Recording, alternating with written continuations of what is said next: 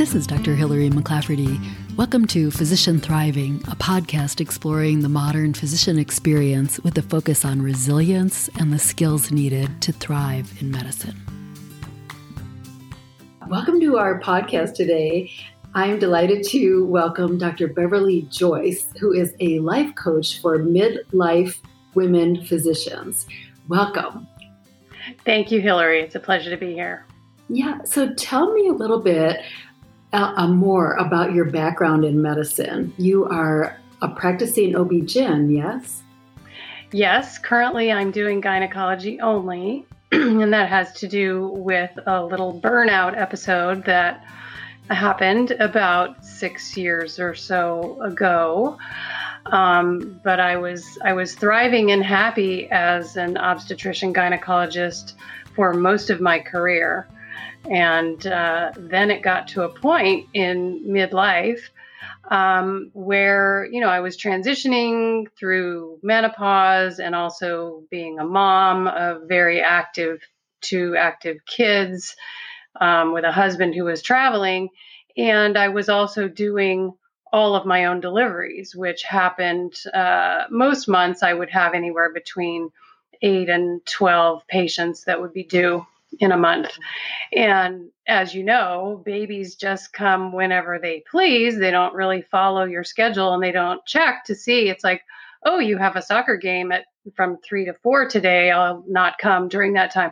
So, or I'm driving carpool. Um, so, you know, my own perfectionistic tendencies and and uh, you know judgment of myself kind of came to an ugly head, and and I recognized through um, sort of a confrontation that happened with one of my partners that I just couldn't continue on that path. And so it took some soul searching, it took some coaching, some therapy um, to figure out what my next steps were going to be. And that ended up being going part time and dropping the OB out of my out of my career.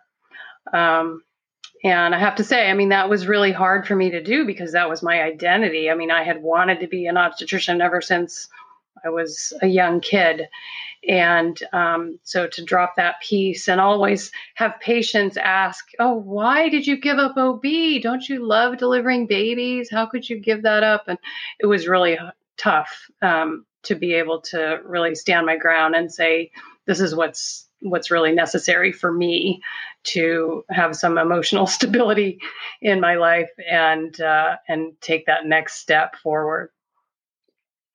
When you mentioned that, so at that time, is that when you used coaching uh, yourself? Is that how you became aware of physician coaching, or how did that piece come about? So I wasn't really aware of coaching so much for physicians. I'd heard about it in the executive world and you know my husband had a, a coach that was helping him with leadership in his biotech company. So for me, um, I wasn't quite in that space at that time.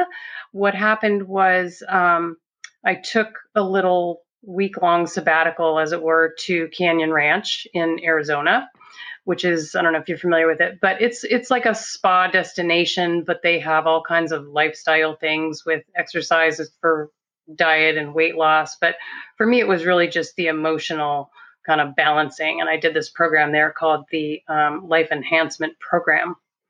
Um, so you know there was a little bit of kind of emotional support that I got there, and then when I got back from that, um, I um, went to a therapist that we had used as a family um, prior to a trip where we were going to Europe with the kids and wanted to kind of figure out how we were going to manage that. And and that sort of morphed into me seeing her.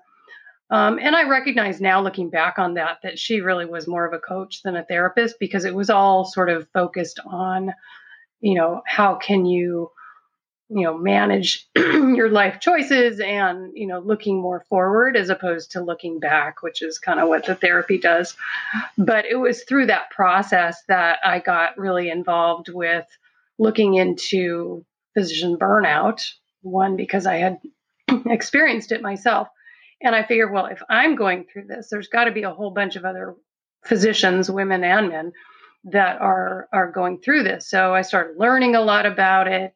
Um, I talked to our hospital administration, and we kind of uh, resurrected the physician wellness committee that had been dead for several years at our hospital, um, and we started to plan some things, mainly just to build some physician camaraderie. Um, and then through that, I also learned about this program called Heart Math, which was being used by a lot of our nursing staff at our hospital. And essentially, it's a stress management sort of breathing technique, emotional sort of stability technique that you can use both for managing yourself and your emotions, but also to improve communication. And so, um, the wellness committee was able to secure a grant from our our foundation to fund uh, two of us, myself and one other physician, to go and be trained in the techniques of being a heart math trainer. So we took four and a half days. We went to this gorgeous location in Northern California within the Redwoods um, in a place called Boulder Creek and basically learned um, a whole program that they call the Resilience Advantage. Um, and so we learned how to do the the breathing and the the stuff and then how to teach it. So she and i came back very excited to do that and and started offering this to some of the physicians. And and uh, was interesting that there was just not a lot of uptake from physicians which was a little bit disconcerting and disappointing. And um, so, you know, I knew that there was more work to be had in, in the realm of getting physicians on board. What, uh, you know, what was the resistance, do you think? I mean, were people, when you look back at it, were they skeptical? Were they afraid to sort of let down their guard? Or did you have any sense of what was going on with your colleagues? Well, initially, when we started, you know, we were doing them in person and we were trying to schedule them at lunch and after hours. And so, of course, physicians being physicians, they're always too busy. So they couldn't be bothered to kind of come and um, spend 45 minutes learning something that they kind of considered woo woo. Mm-hmm. um, and I think I think that was mostly it. When we got into sort of COVID and and we tried to run a couple of them online, um, it was a little easier to get people to at least jump on. Um, but I still think there was a little bit of resistance, um, and I think you know some of that has to do with just the way physicians look at sort of physician wellness programs. You know, the, I think there's a lot of negativity, and and a lot of them are saying, you know, we're we're burned out. We don't like the EMR. Uh, we have too much to do. Um, you know, and here you are trying to put this heart math stuff, you know, down my throat, and I'm not interested. So it, has been a bit of an uphill battle. Mm-hmm. So tell me how then you came to coaching, uh, to become a coach yourself. Can you talk a little bit about that journey and and um, how you decided what to do next?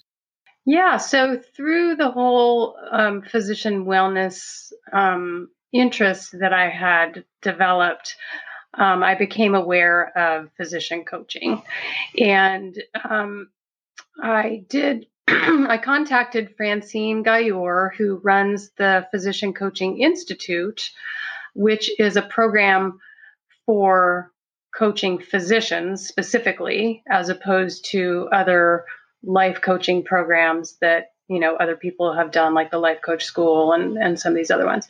So. Um, you know, I felt like I really wanted to be able to give back to other physicians, particularly women physicians, sort of in my same situation. And so um, I enrolled in her program, which was a six month program. We were supposed to have met for our first kickoff in March of 2020. And obviously, that did not happen.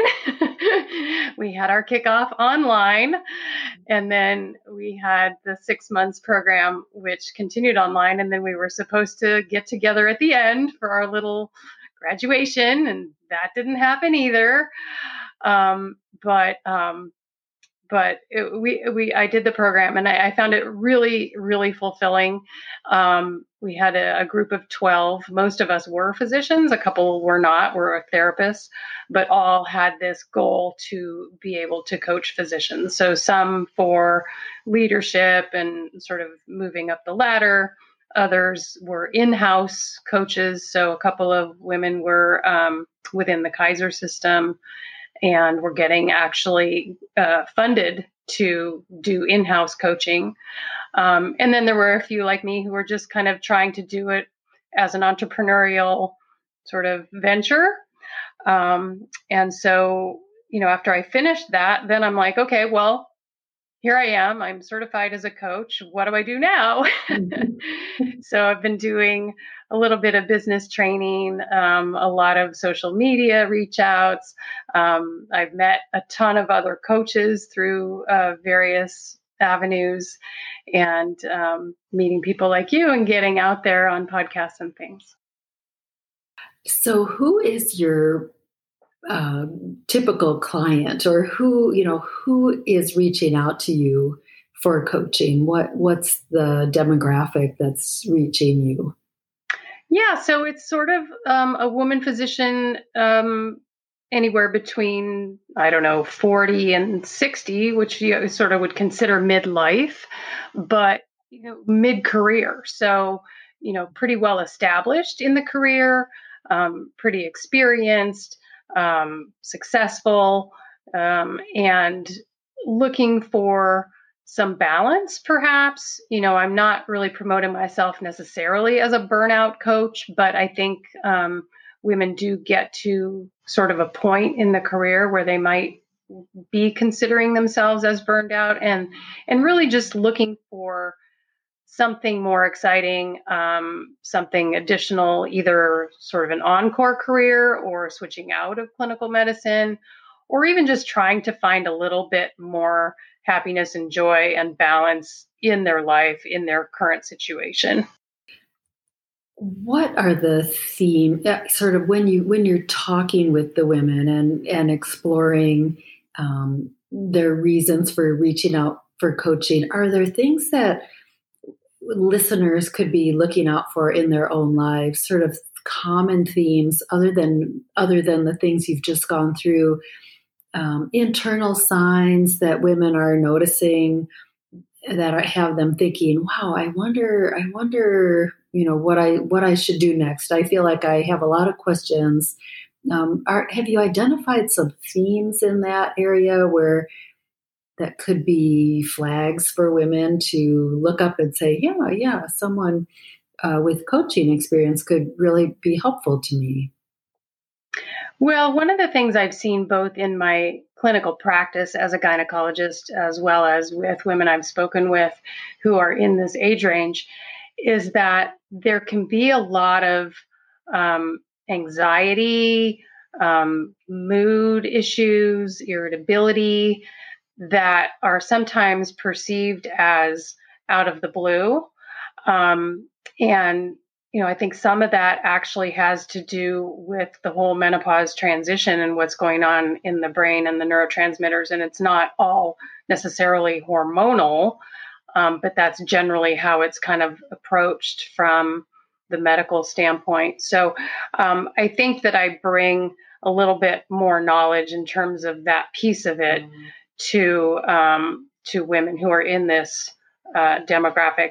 Um, but in terms of their career issues, family issues, you know, some of it has to do with um, you know you've been married for a long time, you've got kids that are leaving the nest you know what do you do next or people are working their way up the the leadership track of their organization and maybe having some interpersonal difficulties with either the higher ups or their their teams that they're they're managing.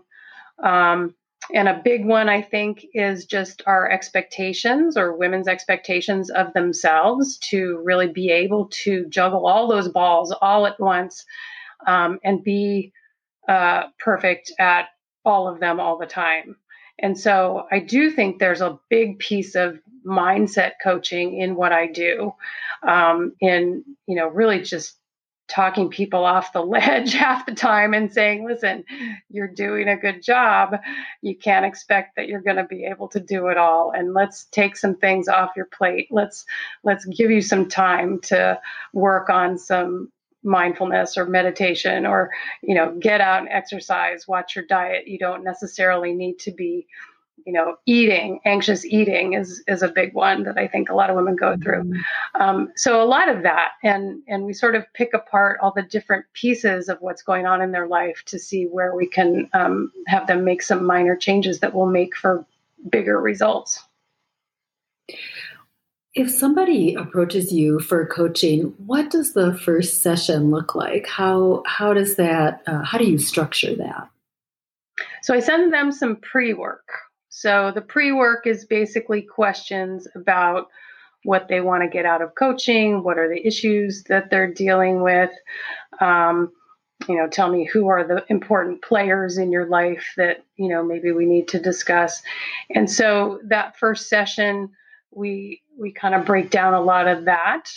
Um, at some point, I also will sort of ask them what specific facets of their life, whether it's relationship, work, health, spirituality, or whatever, you know, they feel like maybe they need a little bit of a, um, a discussion about, and and we'll work on that. Um, you know, throughout the sessions, but we might like do one session on one thing and then, you know, kind of revisit it as time goes on.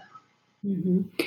How long does the average uh, person work with you, um, or do they continue? You know, continue on.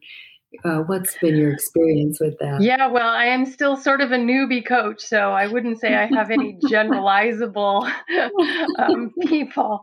Um, mm-hmm. I have had uh, some people that have just done a single session, um, and I've had some people who have done a six week session um, or a program. And then um, I have a 12 week program, which is sort of what I call the signature program, where we get a little bit, you know, deeper into all of the issues. So mm-hmm. it kind of just depends what people are are really striving for and looking for. And I, I would love, of course, to be able to continue on with those people who finish one program or, you know, they come back later on down the road for more. Um, that would be ideal. Is there uh, an interaction in coaching without giving us any identifiers that you found especially satisfying as a coach?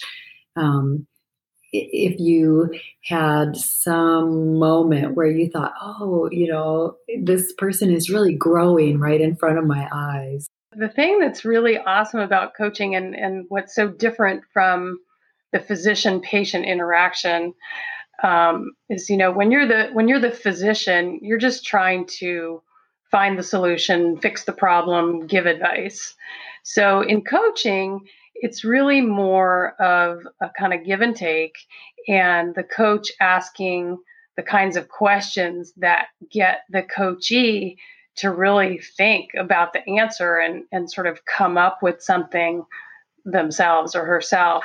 So for me, that that aha moment that the client has when you've asked just like the perfect question and and they're like oh my gosh i never thought of that um my my most recent client there were several times where she said things like wow you're psychic I'm like no, really, I'm not. or she said, Oh, you're so intuitive. like, yeah, I know you just asked the right question and you get right to the meat of the issue. Conversely, have you had the experience because it, it is hard to come up with the right question and, and sort of hard to stay nimble on your feet and follow the thread of someone's um, of someone's um, thought process and even in the patient physician interaction, you know, we can get off course inadvertently. You kind of just have to follow the client where they go. So sometimes if we get off on a tangent, I'll just make a note to myself that, okay, I really wanted to ask some question about what she just said, but that might not be for another 15 minutes in the conversation. Um, so, so sometimes that happens it takes a little bit of practice and and skill to be able to redirect them. But you don't want to redirect too much because it's not my agenda. You know, it, mm-hmm. it's really their agenda. But if I can see that maybe they're avoiding answering a question, where maybe there's some emotion or something that really would that we'd benefit from really diving into that, then I'll definitely kind of just clear, uh, you know, redirect back on onto the conversation that we were having. Have you found uh, women physicians difficult to get uh, sort of going and talking in terms of coaching, or um, or has it been pretty straightforward once you once you make the connection?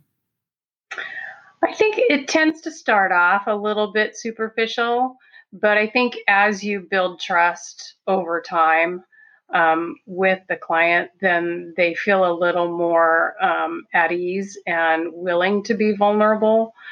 But it sometimes is like chipping away at things because I think definitely as physicians, I mean, we've learned to just power on, you know, just get on with whatever it is that we have to do. So to really sort of get into that vulnerability um, just takes time. Are your colleagues at work um, aware of the fact that you're now coaching? And if so, how has their response been? How what's the um, feedback been? Yeah, it's been a little bit of a challenge because um, since I'm doing this as an entrepreneur, um, I don't really want to advertise myself too much to my people that I work with. Most of them know about it. And in fact, I gave them free coaching when I was just first starting out to become a coach just to get some practice. Um, so some of them know about it. And, and one of whom, who's our chief of staff at our hospital, actually referred uh, a friend of hers for, for coaching. So um, they've all been pre- pretty open about it.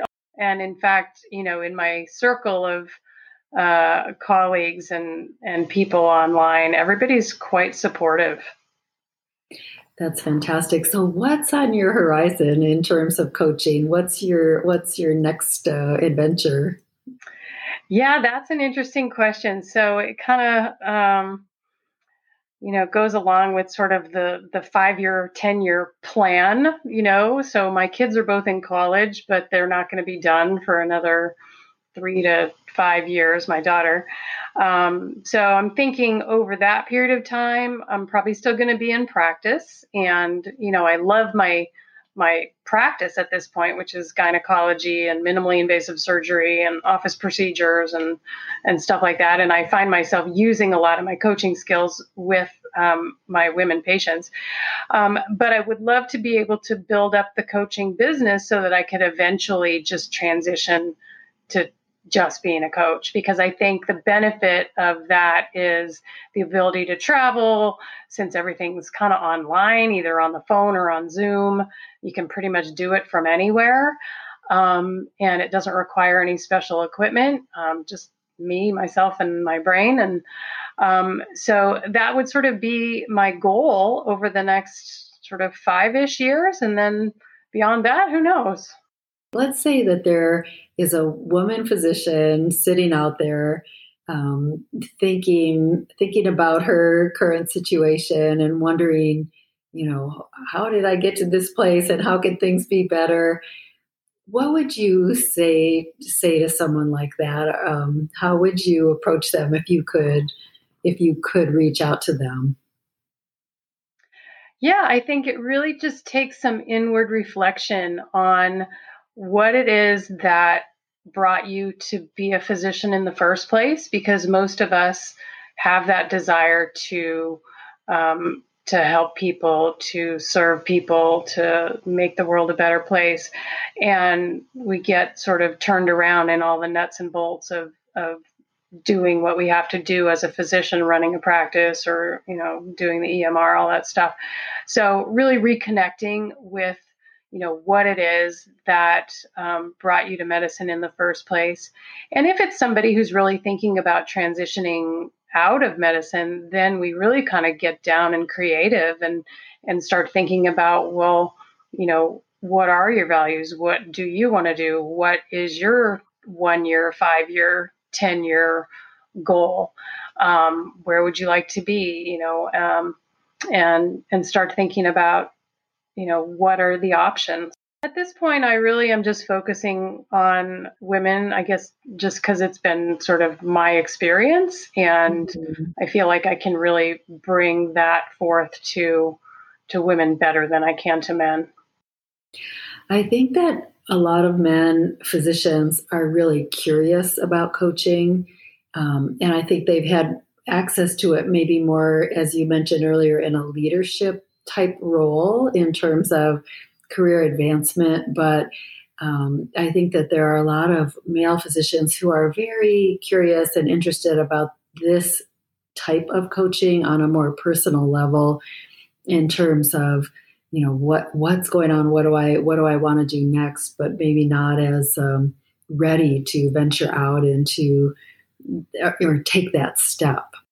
I just think that the whole um, idea of physician coaching is catching on, and I think that it should be embraced by all levels of physician training. Um, I'm I'm really actually excited to see that they're incorporating it at Stanford in the medical school and in the residency programs. And you know, I think that it needs to kind of have the stigma of therapy sort of taken away from it.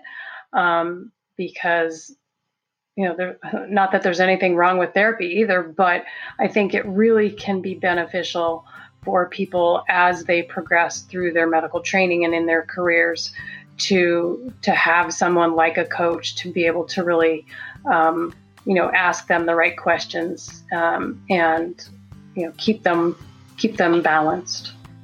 I agree with you 100% i so appreciate your time I just very much appreciate you and having the opportunity to um, let people know what, what physician coaching is all about.